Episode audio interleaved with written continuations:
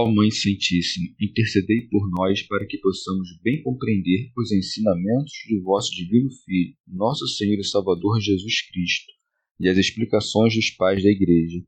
Ó Virgem Imaculada, ofereço-vos este trabalho e peço que abençoais aqueles que o ouvirem, e que seja para a maior honra e glória de Deus. Amém.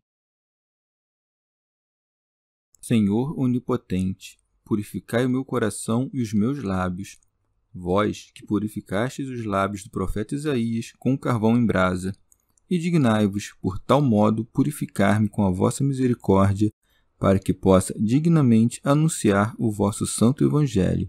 Por Jesus Cristo nosso Senhor. Amém. Senhor, abençoai-me. Que o Senhor resida no meu coração e nos meus lábios, para que anuncie digna e convenientemente o seu Evangelho. Amém. Evangelho de Nosso Senhor Jesus Cristo, segundo São Mateus. Jesus caminha sobre as águas e Pedro com ele. Logo em seguida, forçou os discípulos a embarcar e aguardá-lo na outra margem, até que ele despedisse as multidões. Tendo-as despedido, subiu ao monte a fim de orar a sós. Ao chegar à tarde, estava ali sozinho o barco, porém, já estava a uma distância de muitos estádios da terra, agitado pelas ondas, pois o vento era contrário. Na quarta vigília da noite, ele dirigiu-se a eles caminhando sobre o mar. Os discípulos, porém, vendo que caminhava sobre o mar, ficaram atemorizados e diziam: É um fantasma! E gritaram de medo. Mas Jesus lhes disse logo: Tende confiança, sou eu, não tenhas medo. Pedro, interpelando-o, disse: Senhor, se és tu, manda que eu vá ao teu encontro sobre as águas. E Jesus respondeu: Vem. Descendo do barco, Pedro caminhou sobre as águas e foi ao encontro de Jesus.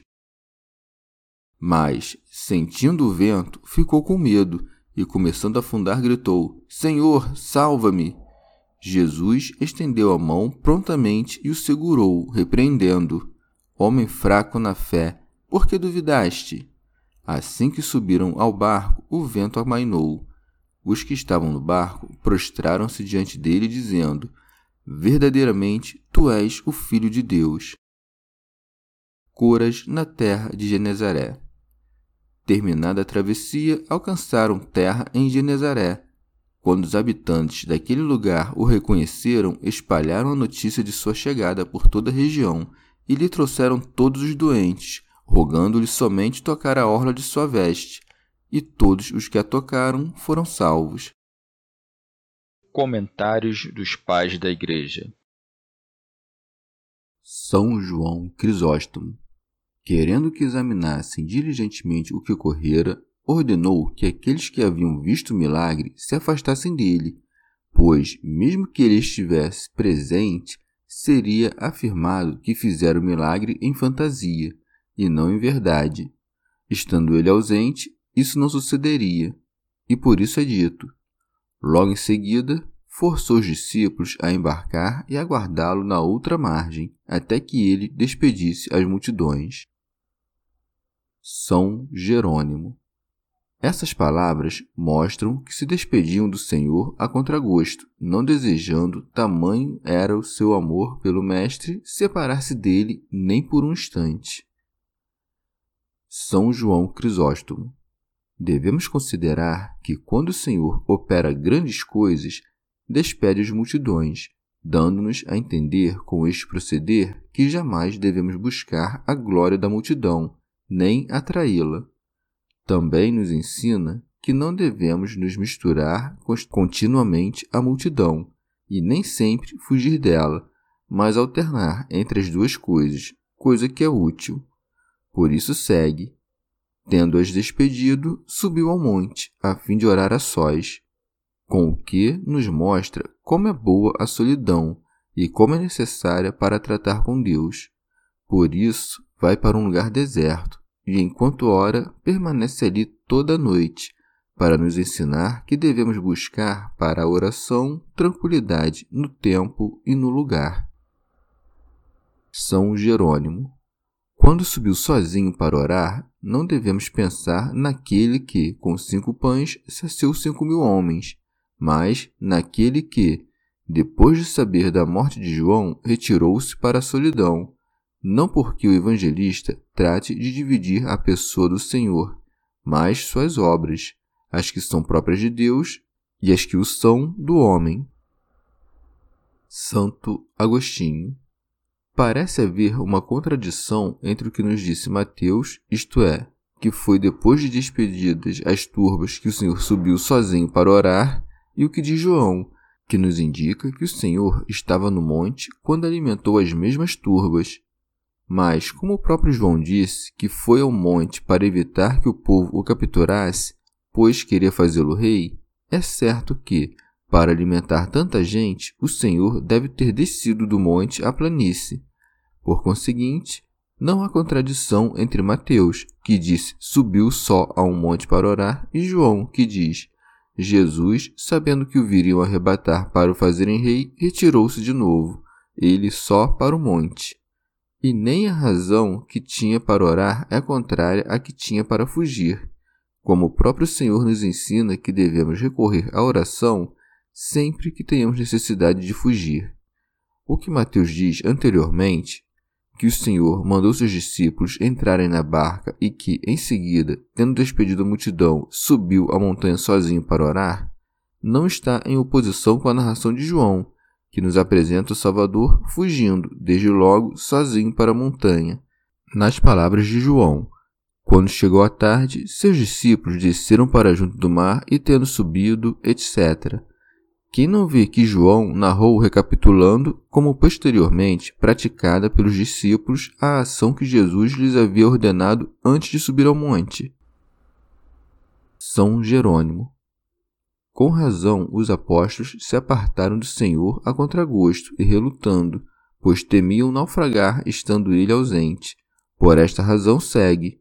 Ao chegar à tarde, estava ali sozinho o barco, porém, já estava a uma distância de muitos estádios da terra, agitado pelas ondas, pois o vento era contrário. São João Crisóstomo. Vede os discípulos outra vez expostos à tempestade, mas na primeira vez tinham na barca o Salvador ao seu lado, e agora estão sozinhos. Ele os conduz paulatinamente a coisas maiores e os instrui a suportar tudo com virilidade, são Jerônimo. Enquanto o Senhor estava demorando na montanha, um vento contrário imediatamente se levanta, agita o mar e põe em perigo a vida dos apóstolos, e o iminente naufrágio persevera até a vinda de Jesus. São João Crisóstomo deixa que sejam batidos pelas ondas durante a noite inteira, para aumentar o temor em seus corações e suscitar neles um maior desejo de que estivesse presente, tendo-o continuamente na memória. Por isso, não os ajudou imediatamente. Prossegue.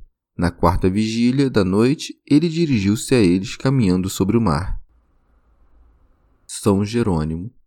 As sentinelas e vigílias militares eram divididas em três períodos. Portanto, o evangelista, ao dizer que o Senhor chegou na quarta vigília, revela-nos que os discípulos estiveram em perigo durante toda a noite. São João Crisóstomo. O Senhor ensina-os, assim, a não buscarem um alívio rápido para os males que nos sobrevenham, mas a suportá-los com virilidade. Quando os discípulos pensaram que estavam salvos do naufrágio, intensificou-se o seu temor. Por isso segue. Os discípulos, porém, vendo que caminhava sobre o mar, ficaram atemorizados e diziam: É um fantasma! E gritaram de medo. É sempre assim que o Senhor faz adverte com coisas difíceis e terríveis que vai dar fim a algum mal. Não querendo provar o justo por muito tempo, quando as lutas dos justos estão para terminar, aumenta os seus combates, querendo que eles obtenham maiores ganhos. Assim ocorreu com Abraão, a quem mandou como última prova a imolação de seu filho. São Jerônimo. Os clamores confusos e as vozes inseguras são indício de um imenso temor se, segundo Marcião e Maniqueu, o Senhor não nasceu da Virgem, mas foi visto como um fantasma, como se explica esse temor dos apóstolos quando pensaram ver um fantasma? São João Crisóstomo. Cristo não se deu a conhecer aos seus discípulos até que gritassem, porque quanto maior fosse seu temor, maior seria sua alegria ao vê-lo presente.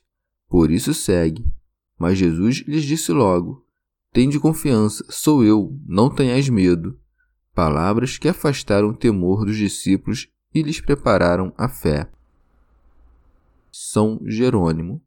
Quando disse sou eu, não acrescentou quem era ele, pois, pelo timbre da voz que lhes era familiar, já poderiam compreender quem lhes falava em meio às trevas de uma noite tão escura, ou porque podiam saber que aquele que lhes falava era o mesmo que sabiam que falara a Moisés nestes termos. Assim dirás aos filhos de Israel: Aquele que é enviou-me a vós. Em todas as ocasiões, Pedro dá provas de ter uma fé ardentíssima, e agora, com este mesmo ardor, enquanto os demais se calavam, creu que poderia fazer, pela vontade de seu mestre, o que não poderia fazer naturalmente. Por isso segue-se. Pedro, interpelando-o, disse: Senhor, se és tu, manda que eu vá ao teu encontro sobre as águas, como se dissesse: Ordena, Senhor, e as ondas se tornarão sólidas, e meu corpo pesado tornar-se-á leve. Santo Agostinho, porque em mim não posso fazê-lo, mas em ti. Pedro reconheceu o que era por si mesmo e o que vinha dele, por cuja vontade creu que podia fazer o que nenhuma fraqueza humana poderia. São João Crisóstomo. Vede quão grande é seu fervor, Quão grande é sua fé! Não disse, roga ou suplica por mim, mas manda-me. Porque não somente creu que Cristo podia andar sobre as águas, como também fazer com que outros andassem, e desejou ir depressa até ele, não para ostentar este prodígio, mas por seu imenso amor, porque não disse, manda-me andar sobre as águas, mas manda-me ir até ti é evidente que, tendo mostrado em um milagre anterior que tinha poder sobre o mar, agora os conduz para um sinal ainda mais admirável. Por isso, segue-se. E Jesus respondeu: Vem. Descendo do barco, Pedro caminhou sobre as águas e foi ao encontro de Jesus. São Jerônimo Aqueles que opinam que o corpo do Senhor não era um corpo verdadeiro porque andava sobre as águas fluidas, que era um corpo fluido e aéreo, respondam como pôde Pedro andar, ele que ninguém negará que fosse um verdadeiro homem. Rábano Mauro. Finalmente, Teodoro escreveu que o corpo do Senhor não tinha peso material e que andava sobre o mar sem peso algum, mas ele prega algo contrário à fé católica porque disse Dionísio que o Senhor andava sobre as ondas sem que seus pés afundassem e possuindo peso material. São João Crisóstomo. Pedro, depois de haver vencido a maior dificuldade, isto é, andar sobre as águas, se assusta com o que era menos difícil, isto é, com o embate do vento. Por isso segue, mas, sentindo o vento, ficou com medo Tal é a natureza humana, que frequentemente opera bem nas coisas grandes e é digna de repreensão nas menores. O temor de Pedro mostra a diferença entre o mestre e o discípulo, mas também acalmava os outros discípulos. Se já haviam se incomodado quando os dois irmãos pediram para se sentar à direita do Senhor, teriam muito mais se incomodado agora. Isso ocorria porque ainda não estavam cheios do Espírito mas, depois que se tornaram verdadeiramente espirituais, reconheceram por toda parte o primado de Pedro e colocaram-no à frente em todas as reuniões. São Jerônimo. Deixa que aumente um pouco a tentação, para que aumente a tua fé e para que compreendas que tua salvação não foi resultado de tua súplica, mas do poder do Senhor. Ardia em sua alma a fé mas a fragilidade humana o arrastava para as profundezas. Santo Agostinho Pedro teve, pois, confiança no Senhor, temeu como homem, mas voltou-se para o Senhor. Por isso segue-se, e começando a afundar, gritou: Senhor, salva-me! Acaso o Senhor abandonaria aquele que vacilava ouvindo suas súplicas? Por isso segue. Jesus estendeu a mão prontamente e o segurou. São João Crisóstomo. O Senhor não mandou que os ventos se acalmassem, mas estendeu a mão e agarrou Pedro, porque era necessário que tivesse fé. Porque, quando falha o que compete a nós, é então que não falha o que compete a Deus, mas permanece. E para mostrar-lhe, pois, que o perigo não vinha do furor do vento, mas de sua falta de fé, disse-lhe: Homem fraco na fé, por que duvidaste? Com o que manifesta que nenhum mal lhe faria o vento, se fosse firme a sua fé. E assim como a mãe recolhe em suas asas e traz de volta ao ninho o pintinho que escapa antes do tempo e que está prestes a cair, assim também fez Cristo. Por isso, segue-se Assim que subiram ao barco, o vento amainou. Os que estavam no barco prostraram-se diante dele, dizendo: Verdadeiramente, tu és o Filho de Deus. Rábano Mauro. Deve-se entender isto como se tratando dos marinheiros que iam na barca ou dos apóstolos. São João Crisóstomo. Vede como o Senhor vai, paulatinamente, ensinando a todos até nas coisas mais elevadas Antes repreendeu o mar e agora demonstra ainda mais seu poder andando sobre ele, mandando, porém, outro andar e salvando-o do perigo.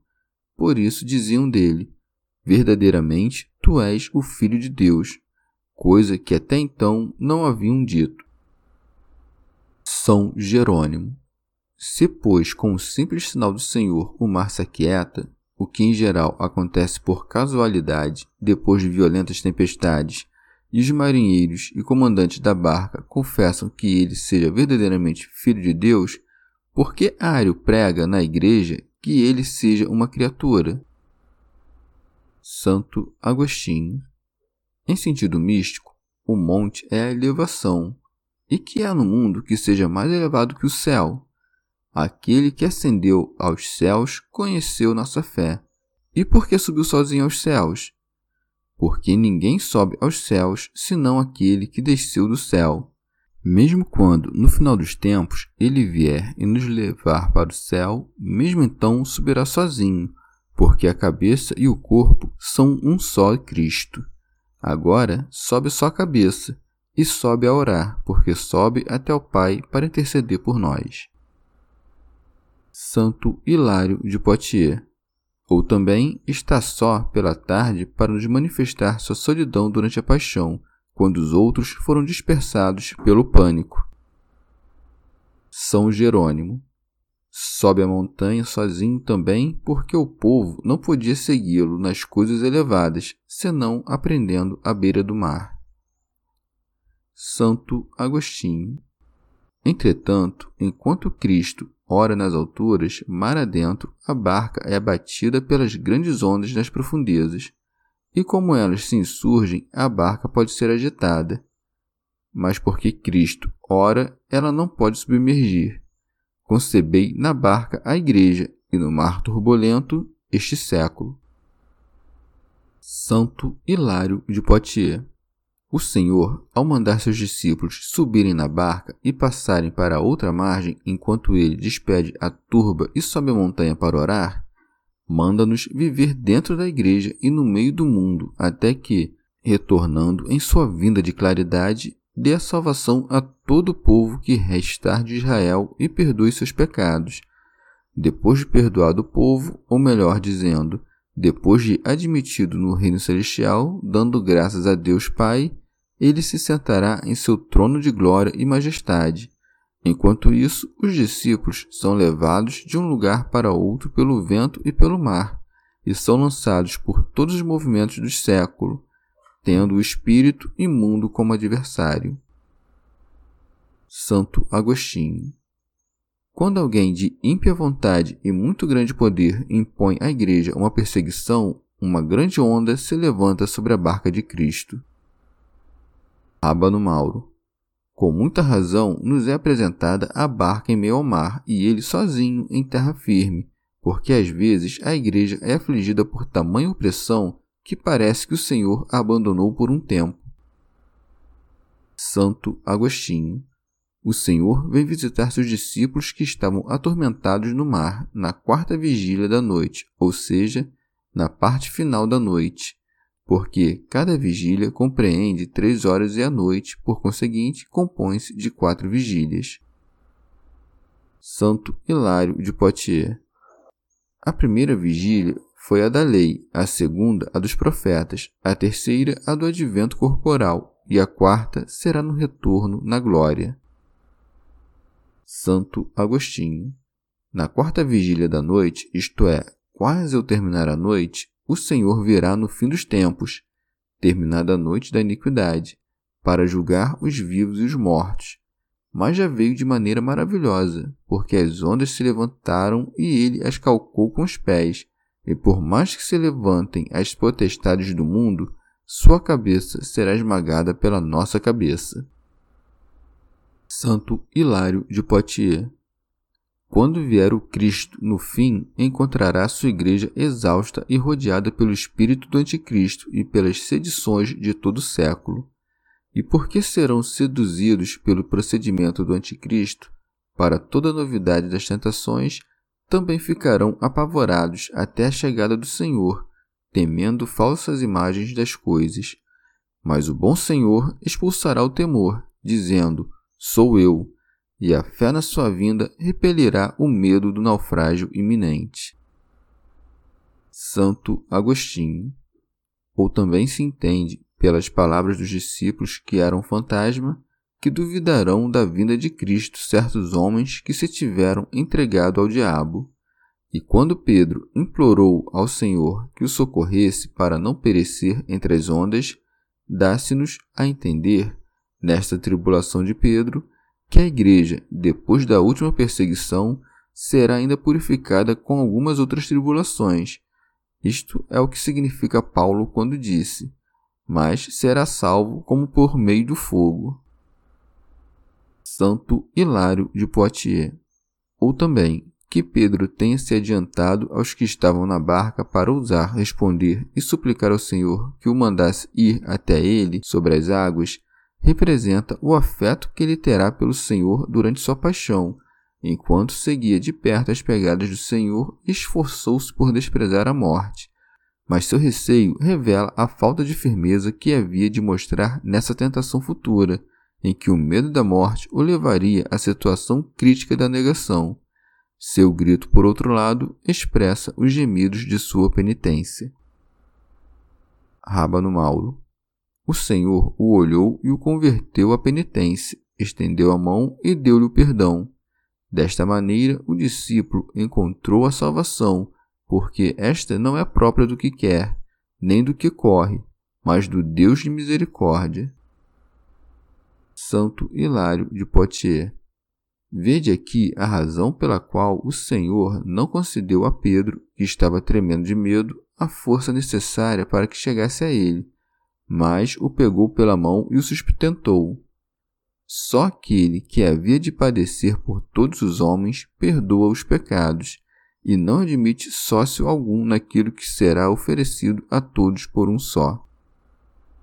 Santo Agostinho num só apóstolo, isto é, em Pedro, príncipe e chefe na ordem dos apóstolos, em quem era figurada a igreja, figuram-se ambos os tipos de homem, isto é, os firmes, no momento em que andou sobre as águas, e os fracos, no momento em que duvidou. Para cada um de nós, nossos desejos são uma tempestade. Amas a Deus? Andas sobre os mares e tens sob teus pés o temor do mundo. Amas o mundo?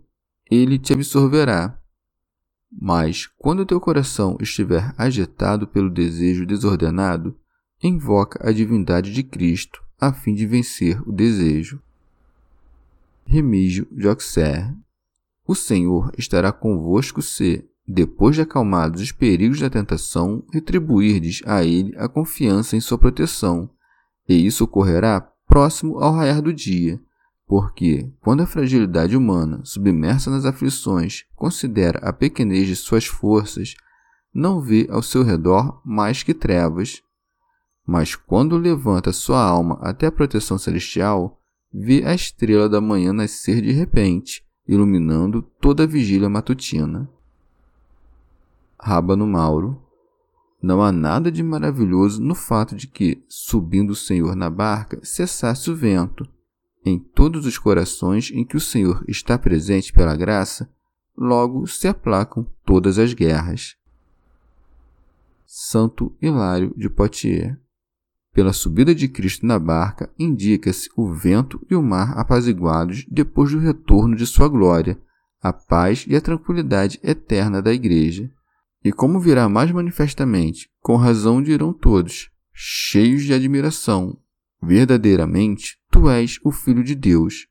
Então todos confessarão completa e publicamente que o Filho de Deus voltou não já com a humildade de seu corpo, mas com sua glória celestial a dar paz à sua igreja. Santo Agostinho. Aqui se indica também que sua glória será então manifesta, sendo que já é vista em figura por aqueles que agora caminham pela fé. Remígio de Auxerre. O evangelista contou mais acima que o Senhor mandou seus discípulos subirem na barca e passarem antes dele para outra margem do lago.